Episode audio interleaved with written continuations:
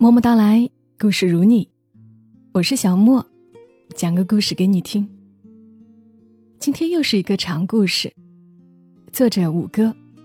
我所说的拼命，只是不顾一切的活着。很久没有和大家分享过这类的故事了，让我们一起来听一听。八月，台风海葵在宁波登陆。我被困在丽舍机场的候机厅，已经过了十一点钟，延误的航班却还是没有丝毫消息。我在手机通讯录里不断的翻看着宋玉的名字，仿佛手指轻点一下，就能连通到他的世界。风很大，大雨瓢泼而下，而我始终没有点动他。我和宋玉是发小，五岁那年，我和他在家属后院的货仓里玩火时，点燃了一张大油毡。不知怎么，油毡燃烧时滴下的沥青溅到了我的棉裤上，新棉裤迅即燃烧起来。我蜷着身子，疼得在地上嗷嗷直叫。宋玉见状，慌忙一把一把的抓起沙子盖在我的腿上。没有用，他又使出吃奶的劲头，拼命在上面吐口水，可惜仍无济于事。火势加大，我疼得哇哇大哭。宋玉褪下他的裤子，一泡尿撒在上面，浇灭了大部分的火苗。眼看着剩下的火种死灰复燃，宋玉光着屁股就抱着我的大腿打起滚来，最终熄灭了所有的火苗。事后，宋玉被他娘吊着打了半天，而我因为伤口发炎，躺在医院里好吃好喝的住了一个星期。我的左腿上至今还有一条八寸长的火疤蜡。宋玉说：“那是我们伟大友谊的见证。”当时我感动的要命，因为是宋玉的果断与勇敢保住了我的大腿。我说：“宋玉。”你是我的救命恩人，你想要什么，我都买给你。宋玉爬在我的身边，嘿嘿一笑说：“不用啦，你先欠着，我想到了你再还。”说完话，他得意的翻身坐起，谁知屁股一挨床，就哇的一声窜出去老高，像一只燃烧的钻天猴炮仗。到了小学，我们被分到同一个班。我因为成绩还不错，是老师眼里的好学生。宋玉则是调皮捣蛋的孩子王。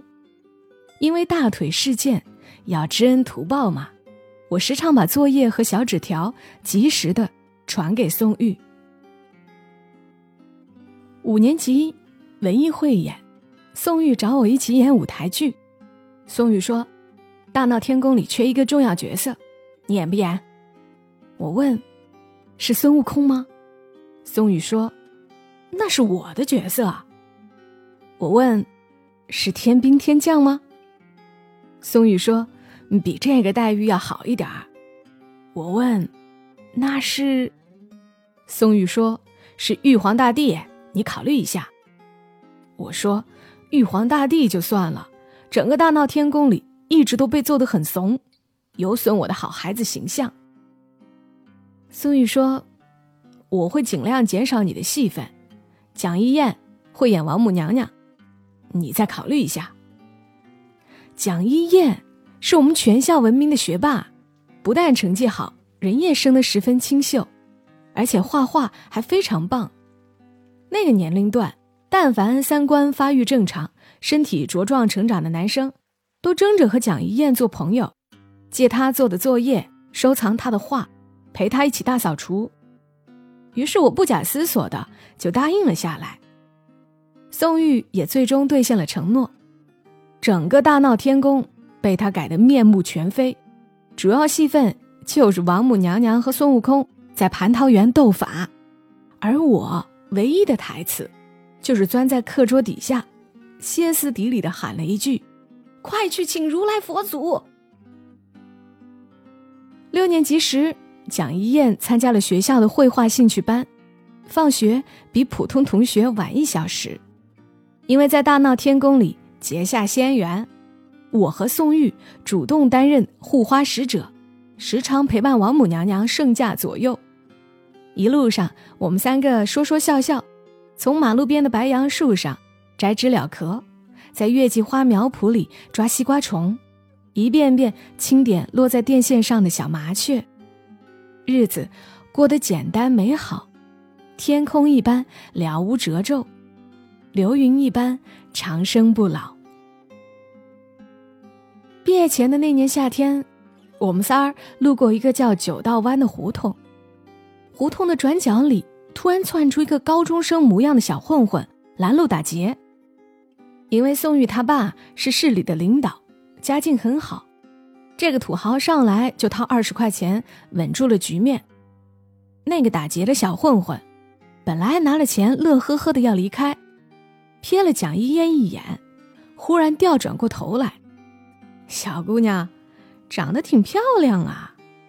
混混一脸坏笑，说着向蒋一燕伸出一只手来。宋玉一个箭步挡在前面，拿了钱还不走。那小混混发出一声古怪的冷笑，一脚踹在宋玉的肚子上：“你妈多管闲事是吧？”宋玉捂着肚子倒在地上，使劲跟我使眼色，让我拉着蒋一燕快跑。我当时完全傻掉，直到混混再伸手去摸蒋一燕时，我才把自己的脸蛋凑了过去。你也找死是吗？混混果断的给了我左脸一记耳光。我不知从哪里来的勇气，不但戳在原地一动不动。而且用眼神示意那个混混：“你可以在我右脸上再来一下。”可是休想跨过去。傻逼！那混混心领神会，迅速满足了我的美好愿望。可我还没动，又转过另外一侧脸对着他。混混很意外我的抗打击能力，正在考虑调用他腿长的远程攻击模式时。捂着肚子的宋玉发疯似的冲过来，赶在混混抬脚之前抱住了他，一口咬在他的大腿根的内侧。那混混痛得嚎叫了一声，跳出去半米开外。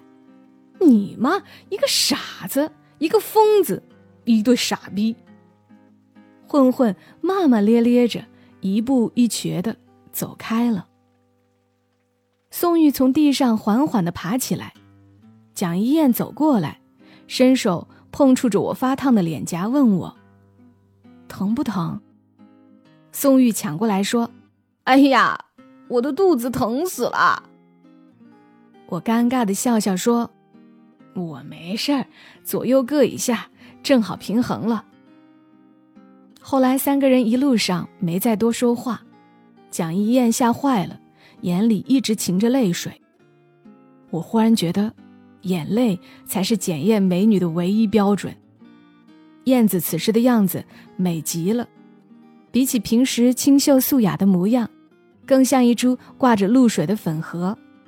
夕阳把她的影子拉得好长，我很想掬一捧她的眼泪，收集起那晚红颜的霞光。就在那个黄昏，我人生第一次体会到了心中的痒痒。就像我热辣的双颊一样，不可抑制，酥麻发烫。很久以后，宋玉问起我，为什么那天蒋一燕会先跑来问你疼不疼？明明是我伤的更重一点啊！我离他近一点呗，可能是近水楼台先得月吧。你是不是喜欢他？宋玉问。我没有。宋玉如释重负地说：“那我就放心了。”我转而反问道：“要是他喜欢我呢？”宋玉说：“要是那样，我就不追了。”我说：“世界那么大，又不是只有我们两个是男人。”宋玉说：“不管是谁敢追我兄弟的女人，我就找砖头拍死他。”我笑笑说：“你这个疯子。”宋宇说：“你这个傻子，一对傻逼，哈哈。”我们两个一边笑着抱在了一起。时间飞快，转眼就上完了初中。临近毕业，学校要从我和蒋一燕中选一个作为优秀毕业生代表上台发言。宋玉忽然说：“无上的荣誉啊，你就让给燕子吧。”嘿，那是当然，好男不跟女斗。我说：“别和我争燕子好吗？我知道你也喜欢她，兄弟，其他的我都可以给你，命也可以。”宋玉忽然郑重的抓住我的肩膀，看在你当年为了保住我的大腿，屁股被揍成烂桃的份儿上，哈哈！我忍不住哈哈大笑起来。我卯足了劲儿的笑，生怕宋玉听出我的尴尬，直到笑得喘不上气儿来。离校之前，蒋一燕代表全校学生上台致辞，特别提到我和宋玉两个最佳损友的伟大友谊。台下，宋玉暗地为我竖起了大拇指，冲我傻傻笑着。我指指自己的屁股，拔出中指。和他遥相呼应。作为毕业礼物，蒋一燕给我和宋玉一人一幅水彩画。我的那幅上画着九道湾胡同附近的白杨树和五色的月季花，蓝天下飞翔着一只轻盈的燕子。宋玉问我：“他给你画了几只燕子？”啊？”我说：“一只啊。”给我画了两只，这是不是比翼双飞的意思？宋玉喜笑颜开。嗯，那恭喜你啦！哈哈。这次我笑得很开心，真的，仿佛在沉闷的大天里豁开了一个豁亮的口子。初中毕业后，我转学去了邻市的重点中学，蒋一燕继续留在本地。而宋玉因为没考上高中，被他爸安排进了南京空军地勤的汽车连。我第一次感受了好爸爸的伟大力量。这期间，只要宋玉回来，一定安排我和蒋一燕一起出去海戳。那时他已经攒下不少钱，每次都从南京带回各种鸭子身上的零件，以及香辣可口的麻辣小龙虾。我们的伟大友谊顺利升级换代，从有难同当到有福共享。我没想过太多，也没想过将来，只觉得日子好像是放了葱姜蒜、花椒大料以及王守义十三香的小龙虾一样，美味的不真实。可惜，好时光总是溜得很快，转眼就是各奔前程的匆匆散场。好在我和蒋一燕都考进了北京城的大学，到了周末，晃晃悠悠坐上十几站地铁，就能匆匆见上一面。宋玉让我指天发誓，并约法三章：第一，不能爱上蒋一燕；第二，不能让蒋一燕爱上我；第三，要时常出没在蒋一燕的周围，不能让其他男人有机可乘。宋玉问我：“有难度吗？”我说，so young, so simple, so naive。说人话。我说小意思，我这就去告诉蒋一燕，我其实是个 gay。宋玉说：“你小子虽然人怂一点可脑瓜是真好用啊。”刚到北京的时候，我有意回避和蒋一燕见面。有天我在学校食堂捡到一本《美军同志》杂志。正好那周又约了蒋一燕来我的学校玩我便用几件脏衣服卷着一坨手纸和那本杂志压在枕头下面。蒋一燕到学校的时候，我推说在学生会有事儿，让她先去宿舍等我。半小时后，我风尘仆仆地跑回宿舍，看见蒋一燕坐在我的床边上，用手机上网玩。宿舍的衣架上，我的衣服已被她洗干净。正滴滴答答的淌着水滴。在心里，我迅速为自己默默的点了个赞，并顺道抽了自己两个耳光。那天，我送蒋一燕回学校，一路走了七站地铁的马路，说了几辈子没说完的话，却丝毫没有疲倦的感觉。压马路的长短是检验真爱的唯一标准，我深谙此道。可是我有承诺在先，所以当蒋一燕装作无意间的问起我有没有在追女孩时，我含含糊糊的回答她。其实，我更喜欢男人多一点儿。蒋一燕起初一阵坏笑，前思后想，联系了我的回避、手指和同志杂志的一连串线索之后，恍然大悟的说道：“妈呀，原来你和宋玉是一对啊！我当了好几年的灯泡，我竟然不知道。他娘的，太意外了！”这完全不是我想让他得出的推论嘛！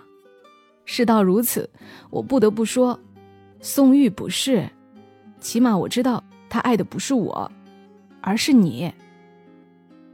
蒋一燕眨着细长的眼睛笑起来，她说：“信息量好大呀，我的 CPU 不够用，你让我缓一缓。”说罢，她的双颊红热。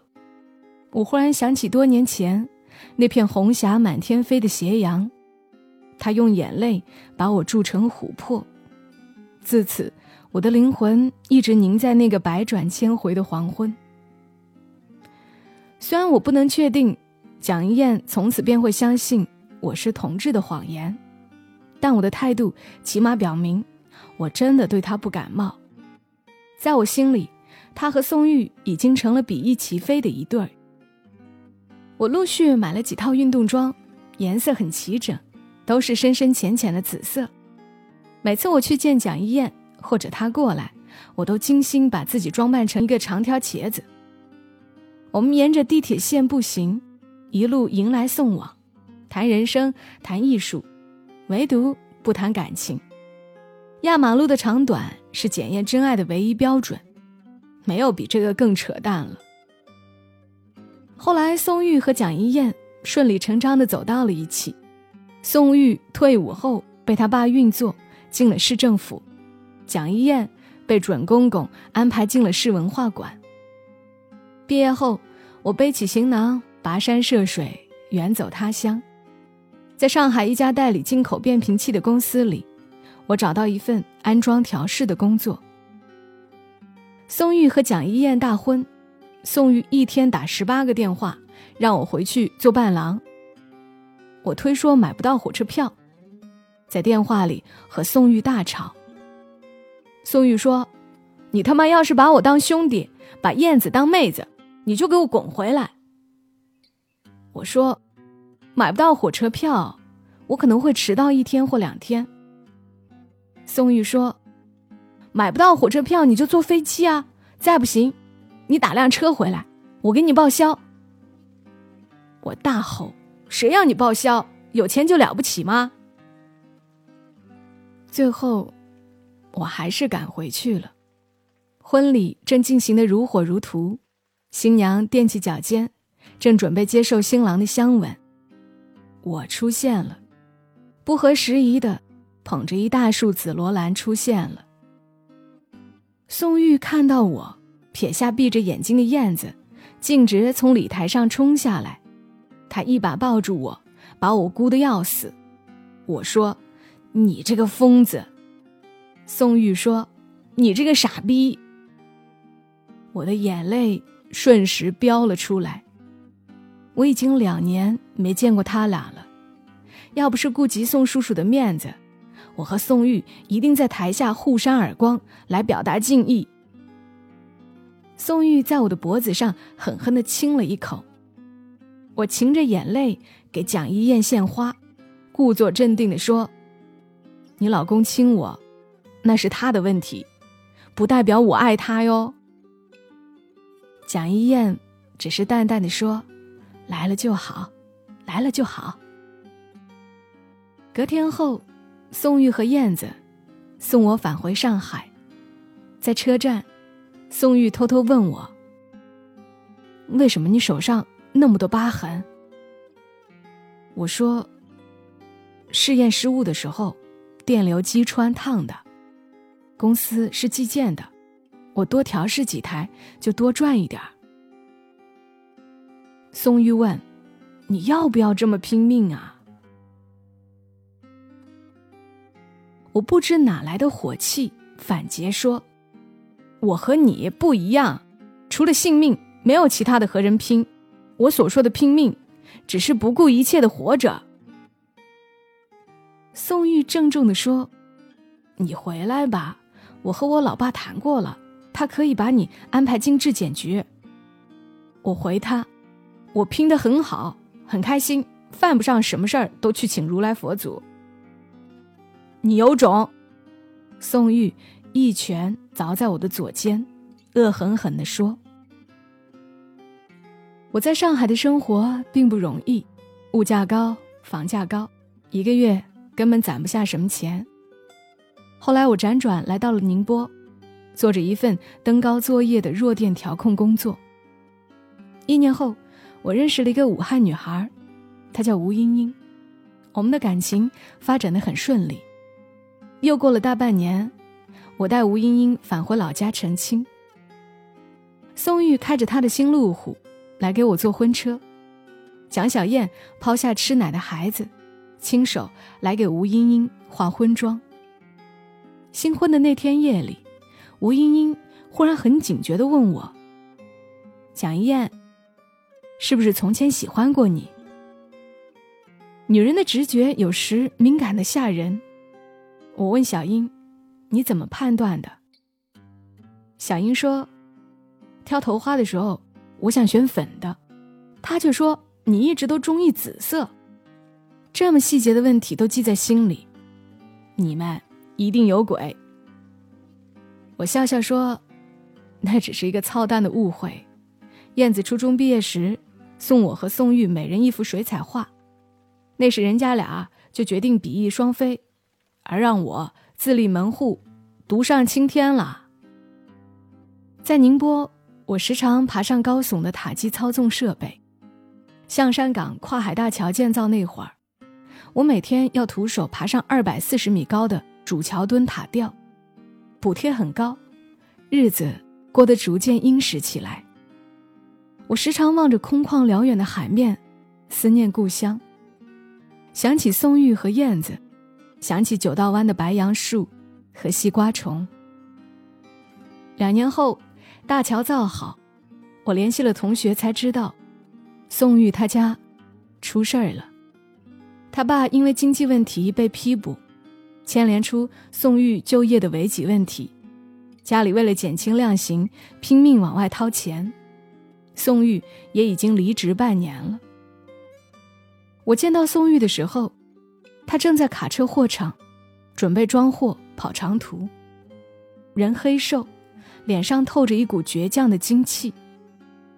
我说：“有我能帮上忙的，一定告诉我。”松玉说：“没什么，能扛得住。”我说：“别那么拼命，身体最重要。”宋玉冷笑一声：“拿命去拼，是因为没别的可拼。”这不是你说的吗？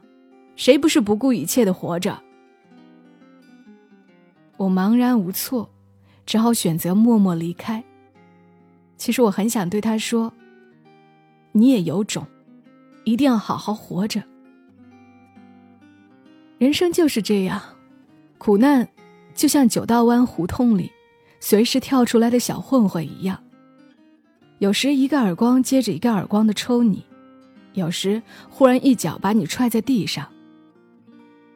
八月，台风海葵在宁波登陆，我被困在丽舍机场的候机厅。已经过了十一点钟，延误的航班却还是没有丝毫消息。我在手机通讯录里不断的翻看着松玉的名字，仿佛手指轻点一下，就能连通到他的世界。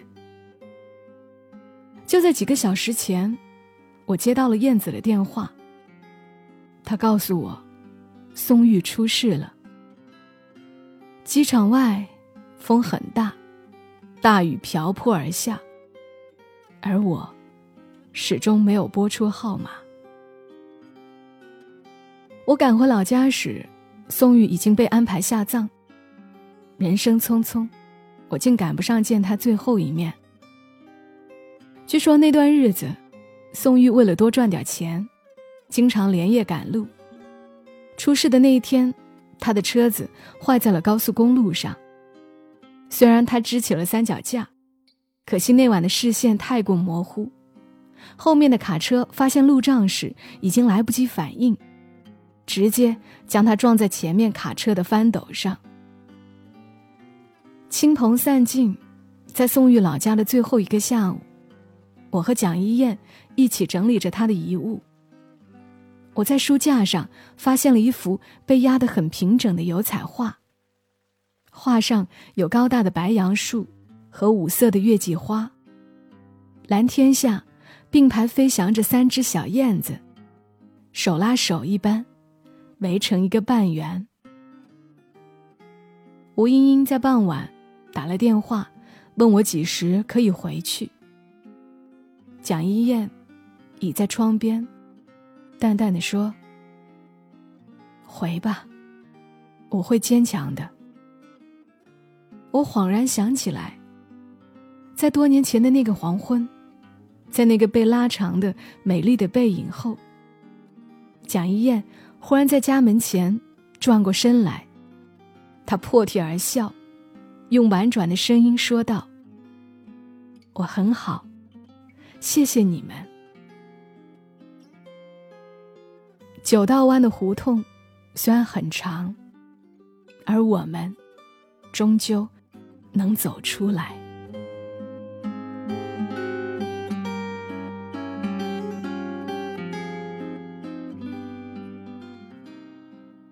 好了，故事讲完了，挺让人唏嘘的一个故事。